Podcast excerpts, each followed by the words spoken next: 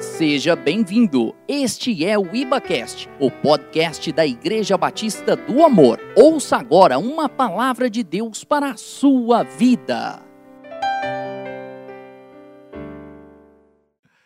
Diga o monte, as tendas, a voz e o vale. Amém. Mateus 17, diz assim, no primeiro verso em, em, em diante: Seis dias depois tomou Jesus consigo a Pedro e aos irmãos Tiago e João e os levou em particular a um alto monte. E foi transfigurado diante deles. Seu rosto resplandecia como o sol, e as suas vestes tornaram-se brancas como a luz. E eis que lhes apareceram Moisés e Elias falando com ele. Então disse Pedro a Jesus: Senhor, bom é estarmos aqui. Se queres, farei aqui três tendas: uma será tua, outra para Moisés, outra para Elias. Falava ele ainda quando uma nuvem luminosa os envolveu. E eis, vindo da nuvem, uma voz que dizia: Este é o meu filho amado, em quem me comprazo. A ele ouvi. Ouvindo-o, Ouvindo-a, os discípulos caíram de bruços, tomados de grande medo. Aproximando-se deles, tocou-lhes Jesus, dizendo: Erguei-vos e não temais. Então eles, levantando os olhos, a ninguém viram, senão Jesus. Pai, eis a tua palavra liberada. Eis aqui o teu servo.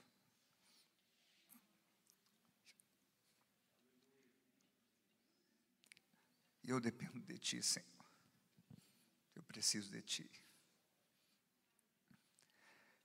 Pai, mas todos nós precisamos. Há uma igreja, Pai, que precisa receber, precisa ser ministrada. E eu sei, Pai, que o vaso é de barro, mas o que está dentro é precioso.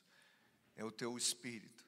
Por isso que o Teu Espírito flua através de mim e cada coração esteja totalmente receptivo e cada vida esteja totalmente, ó Pai, receptiva, sedenta, Pai, que haja fome e que o Senhor se manifeste no nosso meio, assim como o Senhor se manifestou ali no monte da transfiguração.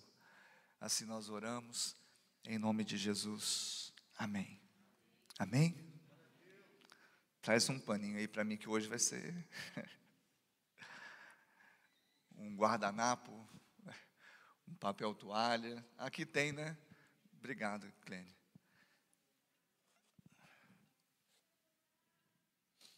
Amém, Jesus. Essa é a passagem muito conhecida do Monte da Transfiguração. Ele é tido, ele é conhecido assim, porque os historiadores, os teólogos, eles indicam que esse é o Monte Hermon, no norte da Palestina. Mas, como não há é, convicção absoluta, então todos nós conhecemos como o Monte da Transfiguração. E esse texto que nós lemos aqui, ele é registrado aqui, como nós lemos em Mateus 17, mas também em Marcos 9, do, do verso 2 ao 8, e Lucas também capítulo 9, verso 28 a 36. Então, nos sinótipos, nós vemos essa passagem.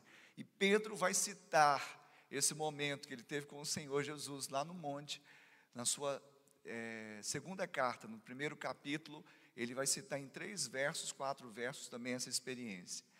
E esse momento é um dos cinco marcos na vida de Jesus. Um dos cinco. Um dos cinco. Como o batismo, como a sua morte, como a sua ressurreição e ascensão, também essa experiência da glorificação de Jesus no monte da transfiguração é um dos cinco marcos na sua vida. É interessante que a palavra transfiguração, o radical dessa palavra no original, ela nos remete é, à origem da palavra metamorfose. Então, nós entendemos que é, essa palavra ela vai remeter a uma mudança exterior provinda de uma transformação interior. Diga mudança exterior provinda de uma transformação interior. Amém? Então, essa transformação aconteceu no monte. No monte, Jesus foi metamorfoseado. Ele foi transformado, ele teve suas afeições alteradas. Algo miraculoso aconteceu no cume desse monte. A glória de nosso Senhor não refletiu simplesmente algo exterior, mas sim irradiou algo interior. Saiu realmente de dentro do Senhor aquilo que estava oculto. Porque Jesus, quando ele veio à terra, sendo Deus, ele se esvaziou da sua glória, não é isso que diz a palavra? E ele assumiu forma humana. Então, como, como homem, ele se limitou, ele ficou, essa glória divina ficou oculta. Mas nesse momento a glória vem para fora. Amém? E eu creio que nesta manhã também a glória do Senhor está vindo para fora. Eu creio, creio, que essa glória já está nos envolvendo nesse lugar. Eu creio que a nuvem da glória do Senhor já está espessa nesse lugar. E nós estamos sendo impactados por ela nessa manhã. A glória do Senhor é o que nós necessitamos, é o que nós precisamos, é o que nós cremos, é o que nós queremos. Alguém aqui está sedento pela glória do Senhor. Alguém aqui tem fome e sede da presença do Senhor. Alguém aqui quer mais, como nós cantamos, eu quero mais, eu quero mais. Quantos querem, pode dizer glória a Deus, eu quero. O rosto de Jesus, ele resplandecia. Em Mateus está registrado: o seu rosto resplandecia como o sol, e as suas vestes tornaram-se tornaram-se brancas como a luz. Mas em Marcos vai dizer: as suas vestes tornaram-se resplandecentes e sobremodo brancas, como nenhum lavandeiro desta terra as podia alvejar. A glória. Lucas vai falar que a aparência do seu rosto se transfigurou e suas vestes resplandeceram de brancura. Foi a glória foi um lampejo da glória ser revelada. Porque Jesus, em nenhum outro momento da sua vida, aqui como homem em vida, ele mostrou dessa forma a sua glória. Como eu falei, por ser homem, por estar limitado à sua natureza humana, a sua glória estava oculta. A sua glória estava oculta. E nesse momento, no Monte da Transfiguração, a glória vem para fora. Eu creio que o Senhor está nos levando a subir esse monte. Quantos querem subir esse monte? Eu perguntei aqui nessa manhã, você que está em casa, quantos desejam e precisam subir esse monte nessa manhã? Eu preciso subir nesse monte. Eu preciso da glória do Senhor, eu preciso ver, eu preciso experimentar. Quantos aqui querem? Diga glória a Deus. E essa manifestação temporária da glória de Jesus escondida na sua encarnação, ela foi uma antecipação da glória da ressurreição e da sua segunda vinda. Então preste atenção, existe um momento profético nesse, nesse texto, existe um marco na vida de Jesus, e não apenas na vida dele, mas na vida também dos seus discípulos. Existe um marco aqui também para nós, como igreja, que nós não podemos nos esquecer que a glória do Senhor revelada, ela vai trazer impacto nas nossas vidas naturais. A glória do Senhor que estava oculta em Cristo pela sua limitação carnal, humana, ela quando é revelada, ela traz o sobrenatural nas nossas vidas. Nós fluímos, nós realmente podemos experimentar coisas grandes e ocultas que o Senhor revela. Mas a Bíblia começa a dizer aqui em Mateus 17, 1, seis dias depois. Seis dias depois. E a gente fica imaginando seis dias depois de quê? Seis dias depois de Jesus ter ido para os lados de Betsaida, de Cesareia de Filipe, e naquele momento, naquele contexto, seis dias antes, uma semana antes, é quando Pedro faz aquela confissão: Tu és Jesus, o Cristo, o Filho do Deus vivo. Mas também, naquele contexto, naquele momento, foi quando Jesus também repreende o mesmo Pedro, dizendo: Arreda, Satanás, tu és para mim pedra de tropeço, porque cogita das coisas dos homens e não de Deus. Quando Pedro diz: De maneira nenhuma o Senhor vai para Jerusalém padecer, sofrer. Tem misericórdia de ti. Seis dias antes, uma semana antes, Jesus predisse a sua morte e ressurreição e confrontou os seus discípulos, dizendo: Aquele que quiser vir após mim, ele deve negar-se a si mesmo. Aquele que deseja salvar a sua vida, ele vai perder, mas aquele que perde a sua vida por minha causa, a causa do Evangelho, este vai salvar. Jesus ele confronta os seus discípulos seis dias antes, dizendo: Homem, que adianta ganhar o mundo inteiro e perder a sua alma? O que ele daria em troca da sua própria alma?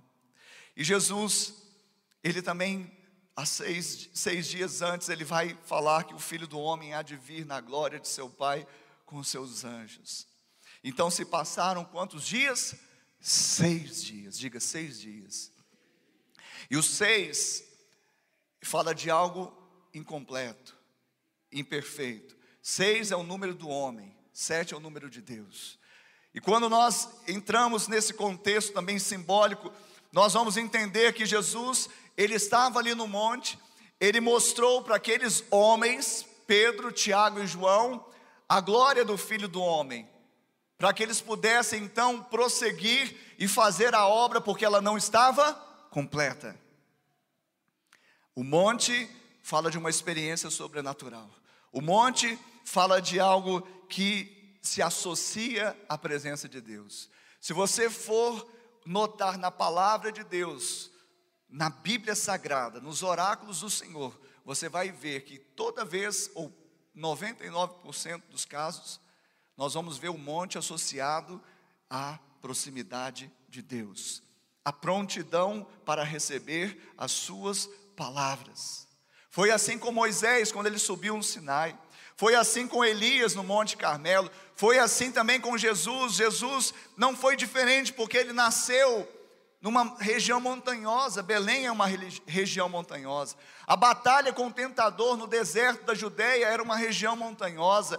Também os maiores ensinamentos de Jesus são ditos sermão do monte, sermão da montanha. Jesus sempre orava no monte, foi crucificado no Calvário, era um monte, Calvário, e ele prometeu voltar no monte. Nós não temos nenhuma superstição, até porque se tivéssemos, nós estaríamos em desvantagem aos que moram em Belo Horizonte, no Rio de Janeiro, em outros lugares que tem monte. Aqui em Uberlândia é tudo plano. Não é verdade? Mas quantos querem subir ao monte?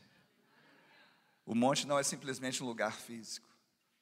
A mulher que encontrou Jesus falou: Olha, os nossos pais adoram no monte. Vocês, judeus, adoram no templo. Onde, Jesus? Onde? E Jesus falou: Não é onde, é como. O Pai está à procura de adoradores que o adorem em espírito e em verdade.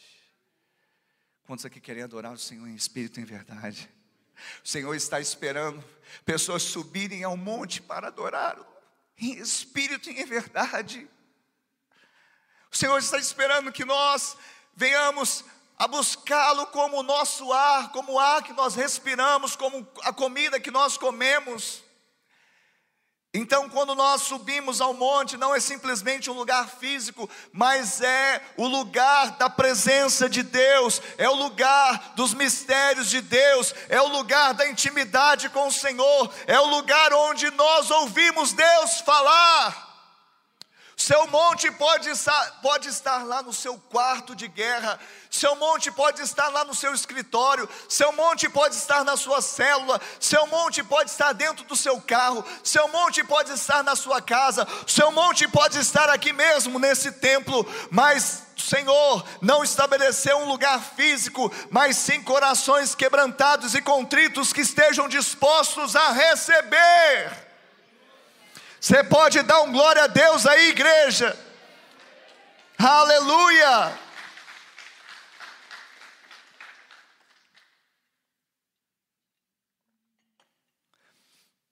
E é interessante porque quando nós lemos essa passagem, nós percebemos que havia algo que tinha acontecido. Nós citamos aqui o que, aconteceu seis dias antes. Quando Jesus foi para Betsaida, foi para Cesareia de Filipe, quantas coisas aconteceram. Então havia acontecido coisas boas, coisas ruins, coisas reveladoras, coisas é, que impactaram e coisas que desabonaram. Mas também havia outras coisas acontecerem. Diante então do que havia acontecido e também do que iria acontecer, Jesus, ele não subiu ao monte sozinho. Jesus ele não sobe sozinho ao monte, provavelmente o Hermon, no norte da Palestina. E era uma caminhada longa, ele estava no cume do monte.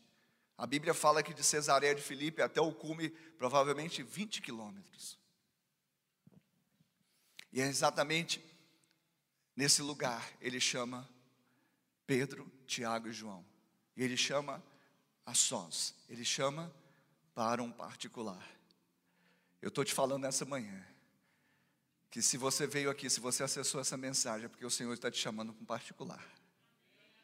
O Senhor te separou, o Senhor te escolheu, o Senhor te trouxe para ficar sós. E Ele fala: Eu vou subir, mas eu vou te levar. Você crê nisso? Quantos desejam continuar nessa jornada? Quantos querem subir o monte? Jesus, então, diante de tudo que acontecera e diante de tudo que ia acontecer, ele não sobe ao monte sozinho, pelo contrário, ele toma consigo em particular três dos seus discípulos para um verdadeiro retiro espiritual. Nós precisamos de momentos assim, amém? Nós precisamos do encontro com Deus. Quantos já foram ao encontro com Deus? Amém? Nós precisamos de uma vigília de oração, de, de, de poder. Quantos já participaram de uma vigília de, de oração? Nós precisamos de momentos assim, nós precisamos de nos retirar para um fim, para um propósito.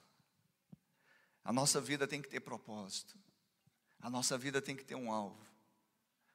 Jesus era muito focado no alvo, no propósito que ele tinha. Ele subiu um monte não simplesmente para, sabe, passar ali algum momento, para ali ter um lazer. Não, Jesus ele tinha um plano, ele tinha algo em mente. Ele foi para orar. Lucas registra isso. Mateus e Marcos não registram, mas Lucas registra que ele subiu para orar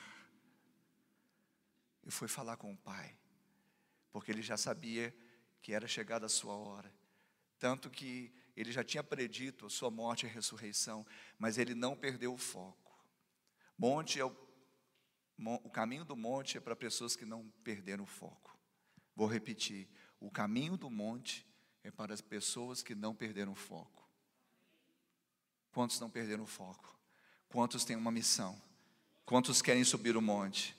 Jesus está te convidando a subir esse monte nessa manhã. Jesus está te convidando, mas Ele fala: Eu vou subir com você. Eu vou subir, você não vai subir sozinho.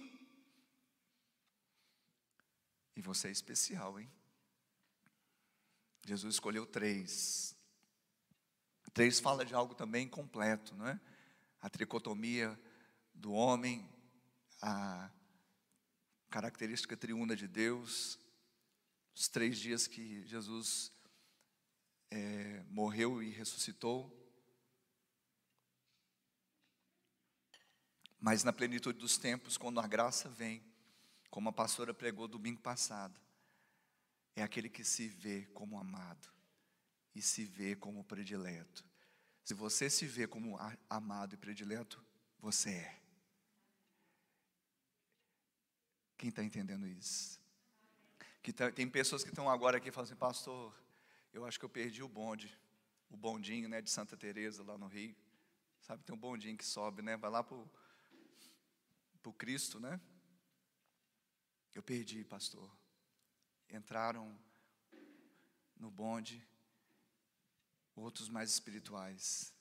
Não que eles eram mais espirituais, querido, é porque eles entenderam que eles não tinham nada além da graça de Deus. E diante de tamanha graça, eles viram que eles eram amados. E que assim eles falaram: tem lugar no bonde para mim, porque eu sou predileto do Pai. Quem está entendendo isso? Então, querido, não deixa passar. Você veio aqui hoje, mas não deixa passar. Não deixa passar, não pense que é para o outro, não pensa que é, ah, mas eu não tenho pago tão. Esse negócio de pagar preço, eu sei que as pessoas falam de bom coração, mas cuidado. Às vezes o pagar preço é coisa também muito da carne, é coisa muito das obras humanas, é coisa do mérito. Não é isso que te faz subir ao monte. O que te faz subir ao monte é uma dependência, porque só o Senhor pode te elevar, só o Senhor pode te subir, só o Senhor pode te chamar, só o Senhor pode mostrar a glória dele para você. Não é nada que você fabrica, não é pauzinho, graveto e soprar. Não, é Ele que faz brotar do seu interior a glória para mostrar aqueles que têm coração quebrantados e um espírito contrito, aqueles que entenderam que nada do que fizeram ou venham a fazer vai mudar. O Senhor os ama, derramou a graça e vai manifestar a, o poder e a glória dele para essas pessoas. E nesse lugar acontece algo miraculoso, sobrenatural. E esses três homens tiveram o privilégio de vislumbrar o corpo de Jesus sendo transfigurado.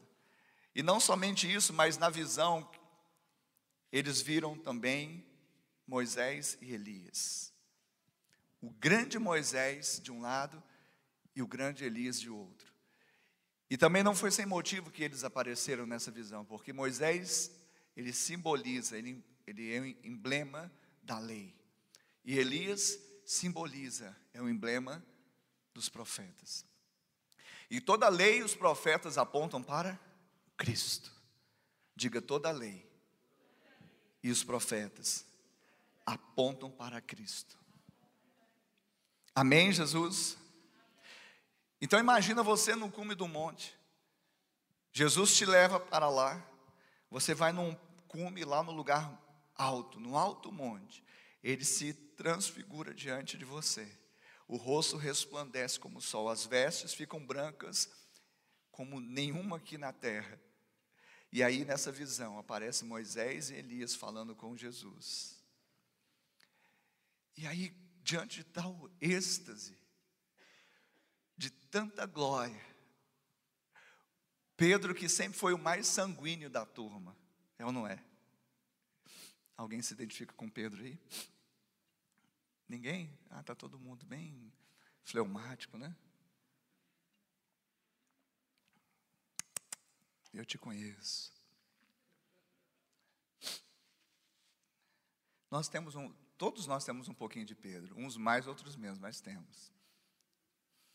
Amém? O Pedrão é aquele que, quando não sabe o que falar, fala. Deixa eu te dar uma dica. Quando você não tem o que falar, não fala nada. Só. Quem está entendendo isso? O que, que diz aqui no verso 4? Então disse Pedro a Jesus: Senhor, bom é estarmos aqui. Se queres, farei aqui três tendas: uma será tua, outra para Moisés, outra para Elias.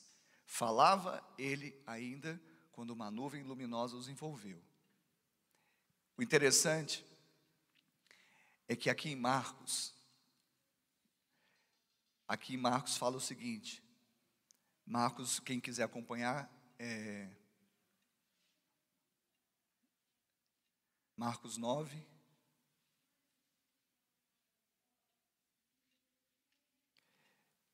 no verso 5 e 6. Então Pedro, tomando a palavra, disse: Mestre, bom estarmos aqui.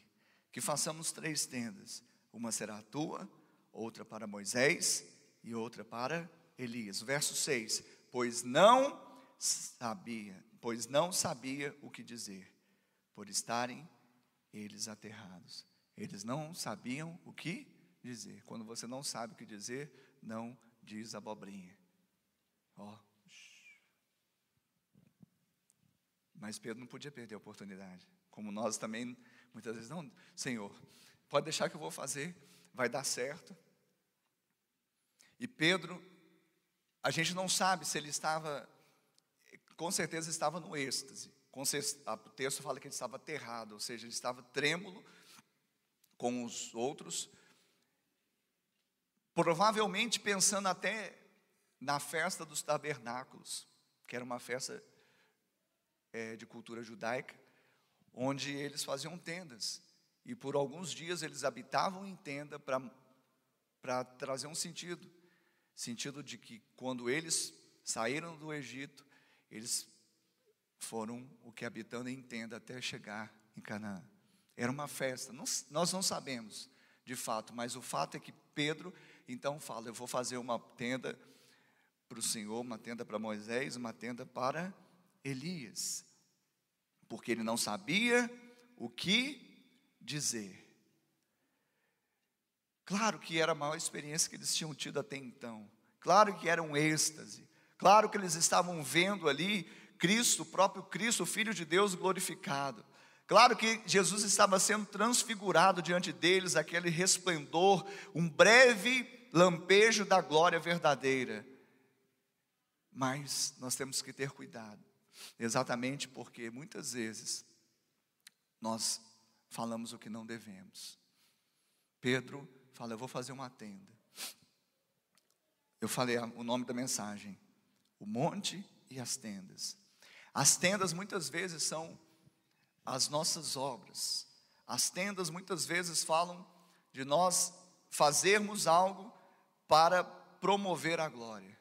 O Senhor não precisa de tendas para promover a sua glória.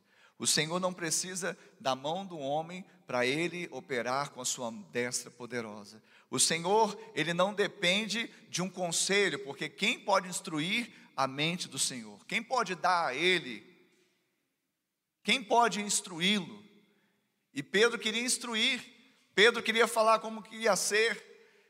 Então, isso hoje, queridos, nós que estamos subindo ao monte, nós que estamos buscando a glória, nós que estamos buscando um momento na presença do Senhor de forma poderosa, nós que queremos receber de Deus, então espere e receba de Deus, espere e ouça a voz do Senhor, espere e deixa a glória passar e fazer o que ela deve fazer. Eu não sei se lá no seu casamento você talvez tenha alguma situação e você está orando, você está buscando, você está no secreto, você está subindo ao monte, mas a hora que é para deixar a glória vir e fazer o que ela deve ser, o que deve ser feito, você está colocando a sua mão, você está colocando o seu conselho, você está colocando talvez o próprio Jesus em pé de igualdade com outras situações, outros recursos deste mundo. Quando Pedro fala, eu vou fazer uma tenda para o Senhor Jesus, para Moisés e para Elias, ele estava nivelando os três. Como um judeu, que ainda haveria de passar muitas coisas, e haveria de ser impactado principalmente lá em Pentecostes, ele ainda tinha muita coisa do judaísmo, ele ainda tinha muita coisa de si, ainda muito impetuoso. Eu quero te falar nessa manhã que o Senhor, Ele está nos desintoxicando de toda a justiça própria, de toda a obra morta, de todo o recurso humano que nós temos colocado em pé de igualdade com o Senhor Jesus, de toda a tenda que nós queremos fazer para manter o status quo ou dar um, uma ajudinha, porque o Senhor vai fazer, não porque nós merecemos, não porque nós somos talentosos, não porque nós estamos pagando um preço, mas porque Jesus pagou todo o preço lá na cruz do Calvário. Ele é o meu filho amado. Eu não vou entrar muito nessa frase porque vai ficar para a noite, né? De manhã é monte e tendas, à noite voz e vale. Amém? Espero que vocês me acompanhem também na descida. As tendas falam também muitas vezes de, de conforto. Embora sejam tendas que não quando apontavam para o tempo de peregrinação, não eram tão confortáveis assim. Mas diante daquele cume das, do vento que soprava lá, das intempéries, das situações, a tenda traz o quê? Estabilidade. E todos nós buscamos estabilidade, não é verdade? Todos nós. E tenda fala de estabilidade. Tanto é que, tanto é que Pedro ele fala, sem saber o que dizer, ele fala: Bom é estarmos aqui. Diga, bom é estarmos aqui. Diga, bom é estarmos aqui. Só para aquele que crê que é bom estar aqui na Igreja Batista do Amor, diga, bom é estarmos aqui. Você que está em casa também pode repetir. Você não está aqui presencialmente, mas está de coração. E é bom estar aqui, não é? É bom demais. Os louvores, a glória do Senhor, porque aquela glória oculta agora já está sendo revelada. Como Paulo fala, Moisés ele subiu, mas ele tinha um véu. E agora nós temos o rosto desvendado. Moisés precisava do véu, agora nós em Cristo temos podemos acessar a presença do Senhor com o rosto desvendado e somos o que impactados de glória em glória. Então isso é glorioso, esses louvores que foram entoados aqui foram gloriosos. E quantos de nós queremos que congelasse aqui, pastor, mas como que vai ser amanhã? Como que vai ser quando eu voltar para minha casa? Como vai, como vai ser quando eu tiver que enfrentar o meu casamento de novo? Como que vai ser quando eu tiver que enfrentar a situação com os meus filhos? Como que vai ser quando eu tiver que voltar a enfrentar a situação financeira que eu estou passando? Como vai ser? Bom é estarmos aqui, eu farei uma tenda, não pode mudar nada, isso é intocável. De fato é intocável, é glorioso, mas tem que produzir algo.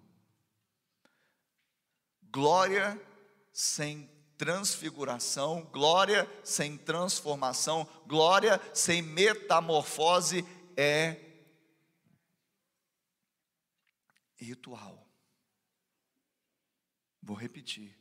Glória sem transformação, glória sem transfiguração, glória sem metamorfose é ritual é misticismo. A glória do Senhor não é mística, a glória do Senhor não é ritual, a glória do Senhor é o próprio Cristo em nós, a esperança da glória.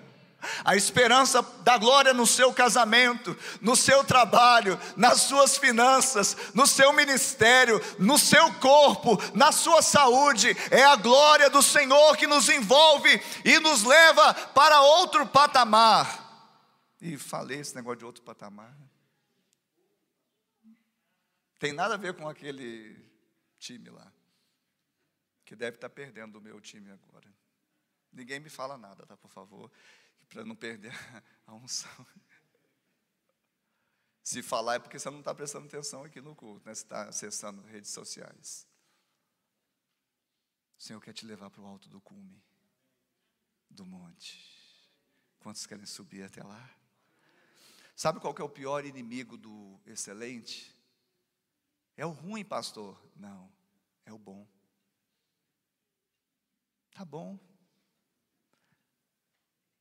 Você já viu? Faz, faz assim. Não, pastor, tá bom.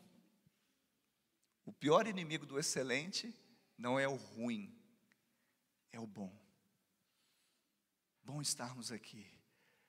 Tava bom, tava muito bom mas Deus tinha algo sobremodo excelente. Pastor, mas Jesus ia descer o monte e ainda pegar umas pedreiras e ainda ia ser crucificado, mas sem morte não há glorificação. Pastor, eu estou quase morrendo, então prepare-se para a glória manifesta de uma forma sobrenatural na sua vida. Deixa eu falar um negócio. Quem quer ganhar a sua vida nessa terra vai perder, mas quem perde por amor de Cristo ganhou. Quanto mais você achar que está morrendo, mais parecido com Jesus você está, mais glória você há de alcançar. Não é simplesmente, sabe, se autoflagelar, não é simplesmente se autopenitenciar, não é simplesmente ficar subindo escadaria, fazendo romaria, nada disso é você viver como filho de Deus amado, passar as situações dessa vida, porque Jesus já advertiu no mundo, passais por aflições, mas saber que o seu redentor vive em breve ele se levantará. É viver caminhando, subindo ao monte, mas também descendo para o vale, aonde o Senhor tiver, onde o Senhor te levar, ele vai estar com você. Essas, é saber que todas as coisas cooperam para o seu bem, não é ficar simplesmente tentando fazer manutenção do bom quando Deus tem o excelente. Quanto mais você morre para si mesmo, mais você está tendo glória do Senhor, porque menos de Adão é mais de Cristo, menos do Ricardo é mais do Filho do homem, menos do, da carne do homem é mais glória do divino, de Deus. É isso que Ele quer fazer na sua vida, é isso que Ele está fazendo e vai fazer na sua vida também. Amém, Jesus? Não sabemos o fato,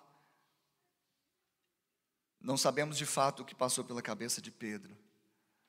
No entanto, o certo é que aquele ambiente era maravilhoso, lindo, perfeito, o qual fez achar que estava consumado. Aquilo era o ápice. Vamos comemorar, porque é bom estarmos aqui. As tendas é permanência, é deixar em igualdade. Não faça isso, não coloque nada em pé de igualdade com o Senhor Jesus, porque se Ele não for o primeiro na sua vida, Ele não será o segundo. E eu queria que você abrisse comigo o Salmo 139. Salmo de número 139. Eu quero profetizar sobre você exatamente essa realidade espiritual, porque talvez você esteja aqui buscando o cume, buscando subir o monte, buscando o Senhor. A primeira coisa nessa busca, esteja em total dependência. Em total dependência. Esteja ali totalmente receptivo, esteja ali totalmente atento. Se não tem o que falar, não fale nada.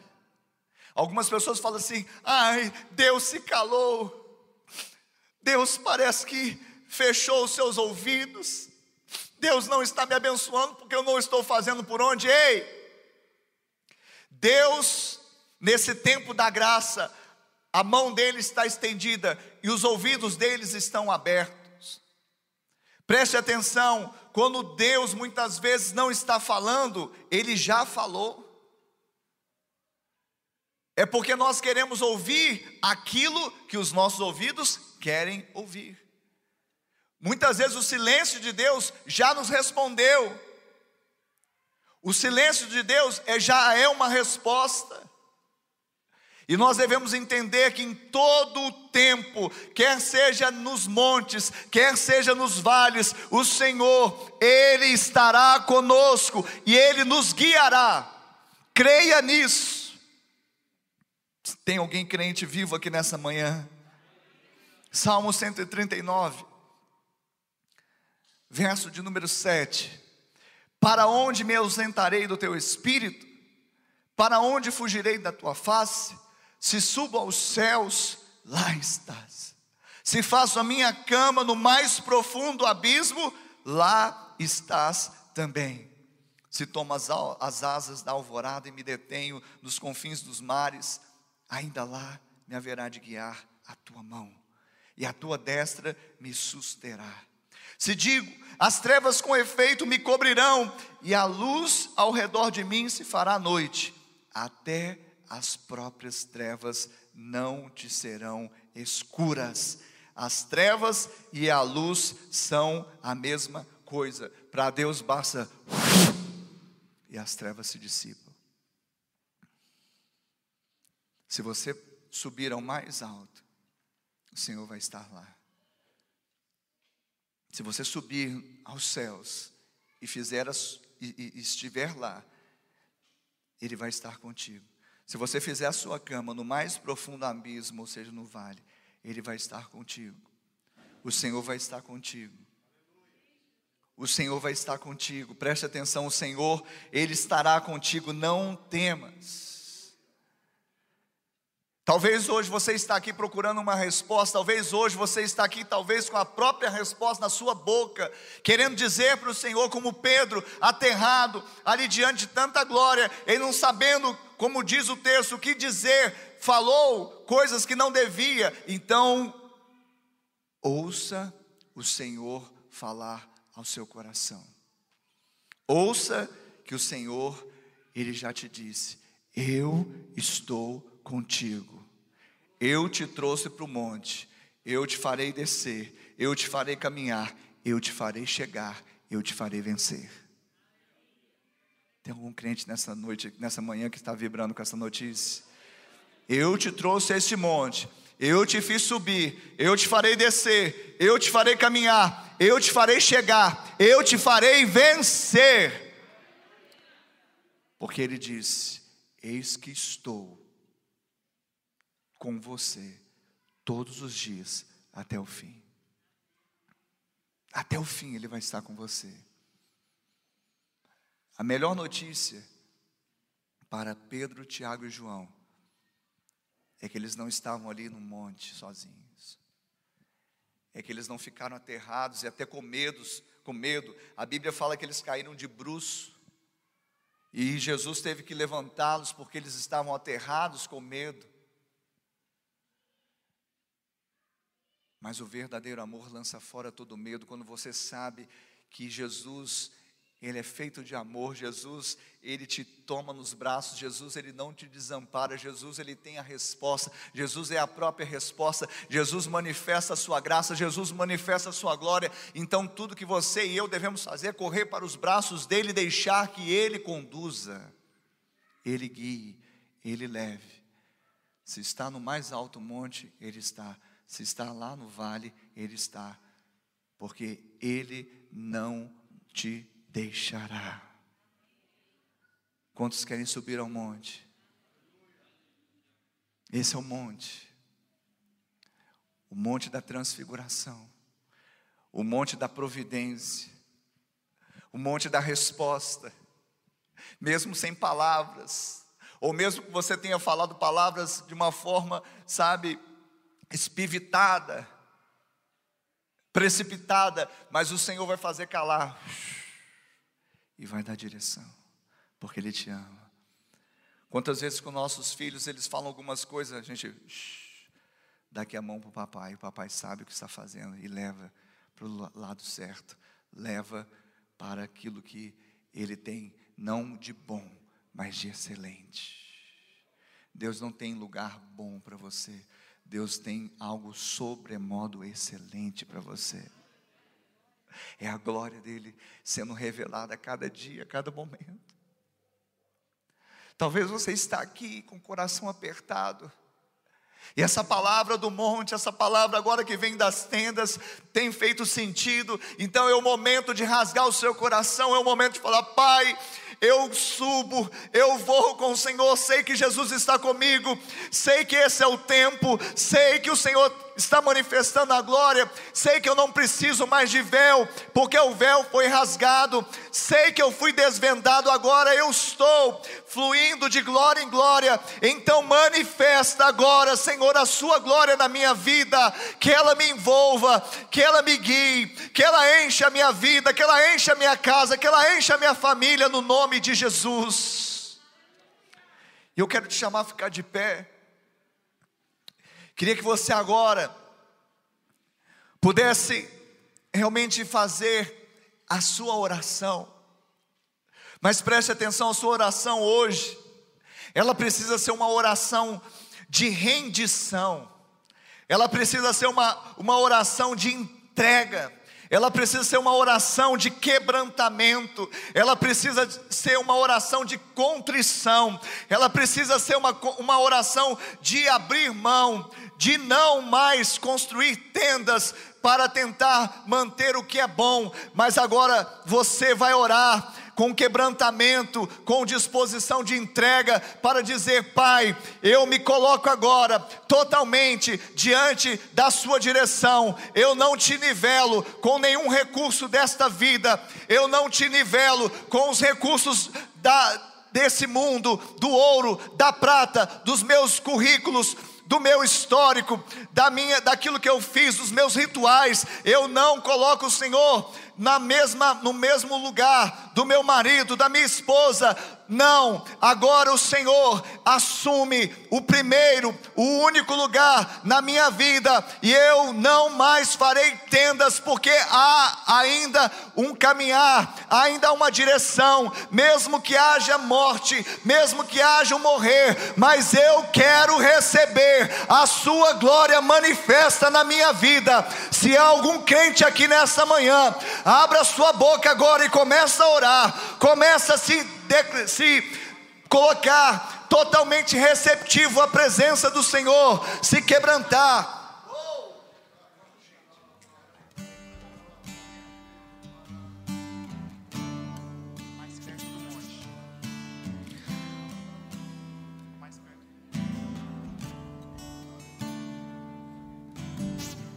mais perto monte, mais perto da face.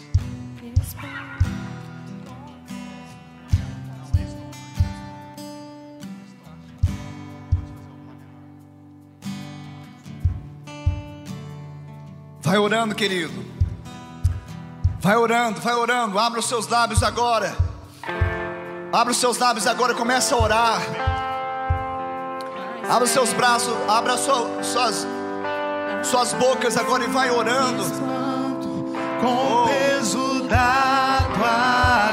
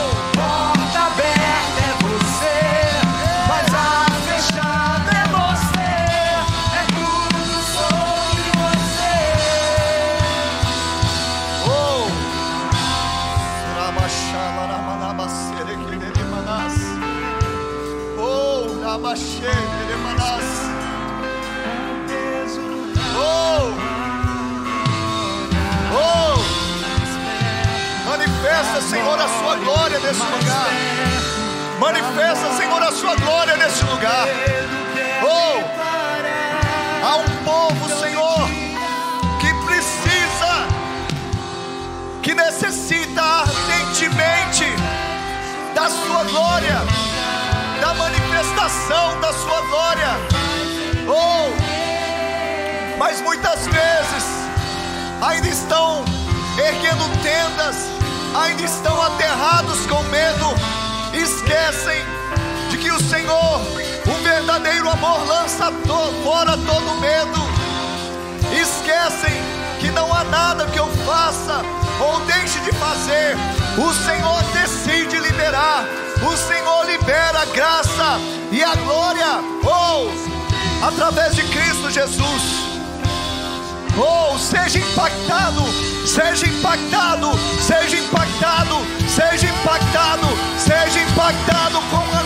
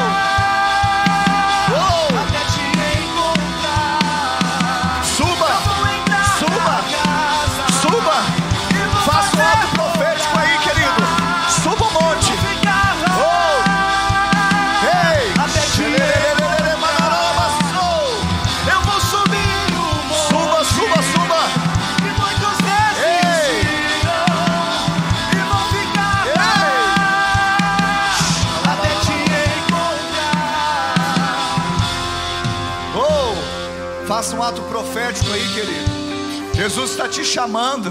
Jesus está te convidando. Ele saiu lá de Betsaida, ele saiu de Cesareia de Felipe e ele está subindo para o cume do Hermon. Ele está subindo. Oh! E ele está te convidando. Segura na mão dele. Sobe, sobe, sobe, sobe, sobe, sobe, sobe, sobe, sobe, sobe, sobe, sobe, sobe. Oh! Ei! Faz um ato profético aí, segura na mão dele. Vai caminhando, vai subindo. Fala, ô Jesus, me leva, me leva para esse lugar.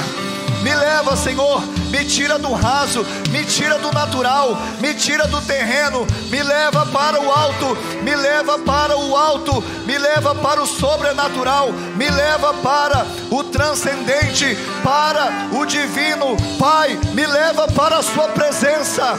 Ei, porque eu abro mão das minhas tendas, eu abro mão, Deus, do que é bom, eu quero mais, eu quero que é sobremodo excelente, eu quero provar do seu amor, eu quero provar da sua graça, eu quero provar da sua glória. Oh, ei, encha minha vida agora, Senhor. Encha minha vida agora, encha, encha, encha, encha, encha, oh, mais, mais, mais, mais, mais, oh, oh, cheio de Oh!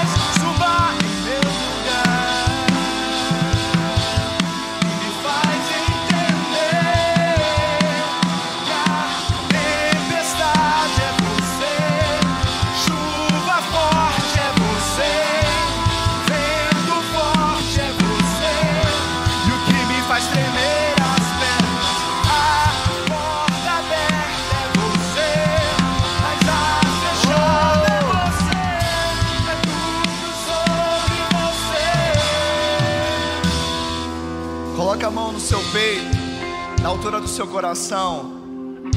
A palavra de Deus diz que do coração procedem as saídas da vida, as fontes da vida. De tudo o que nós devemos guardar, devemos guardar o coração. E hoje você faz aqui um ato profético, não um ritual. Você faz uma proclamação de fé prática, não algo místico, porque é uma palavra profética liberada. Há uma unção liberada que vem da parte do Senhor, porque todo dom perfeito, toda boa dádiva desce do Pai das luzes, do alto. E é exatamente no alto que o Senhor quer te levar para ter essa experiência. E você pode ter agora. Ele quer somente o seu coração. Coração fala do seu ser.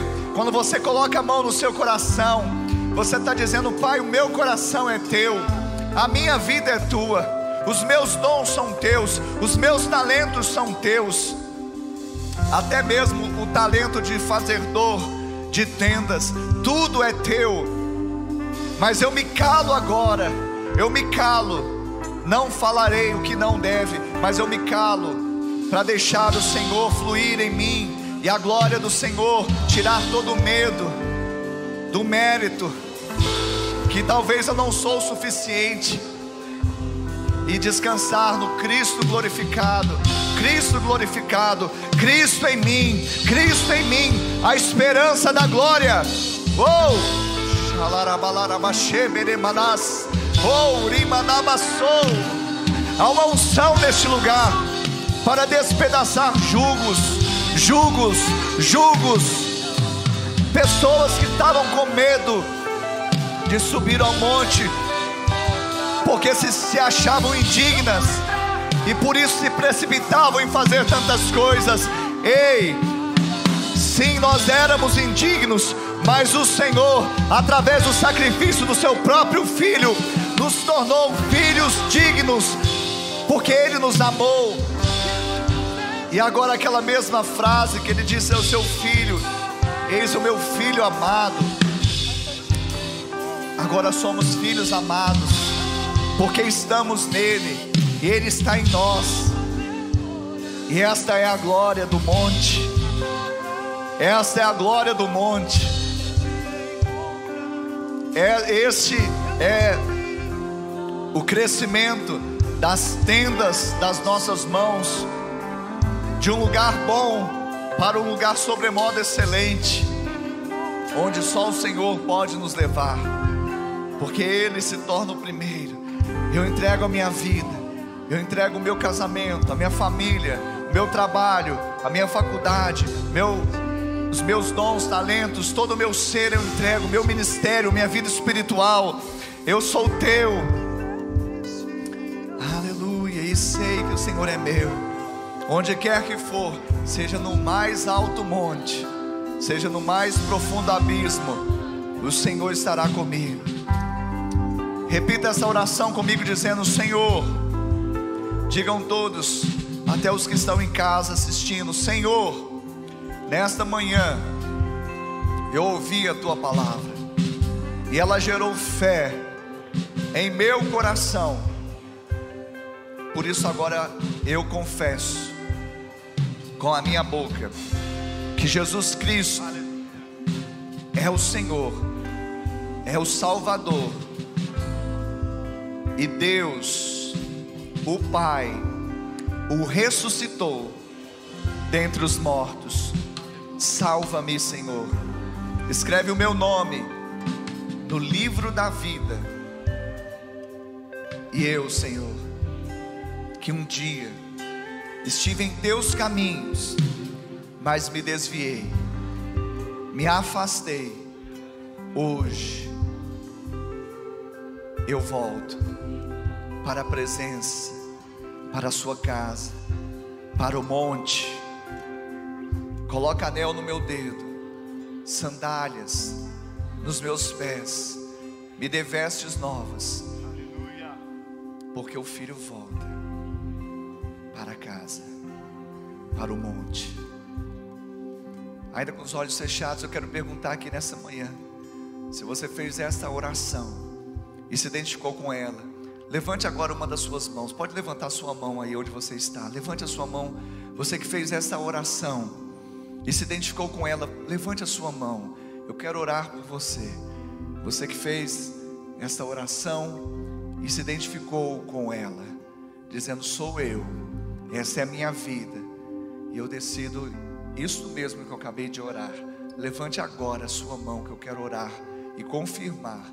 É uma decisão de fé Ninguém está chamando aqui para uma religião.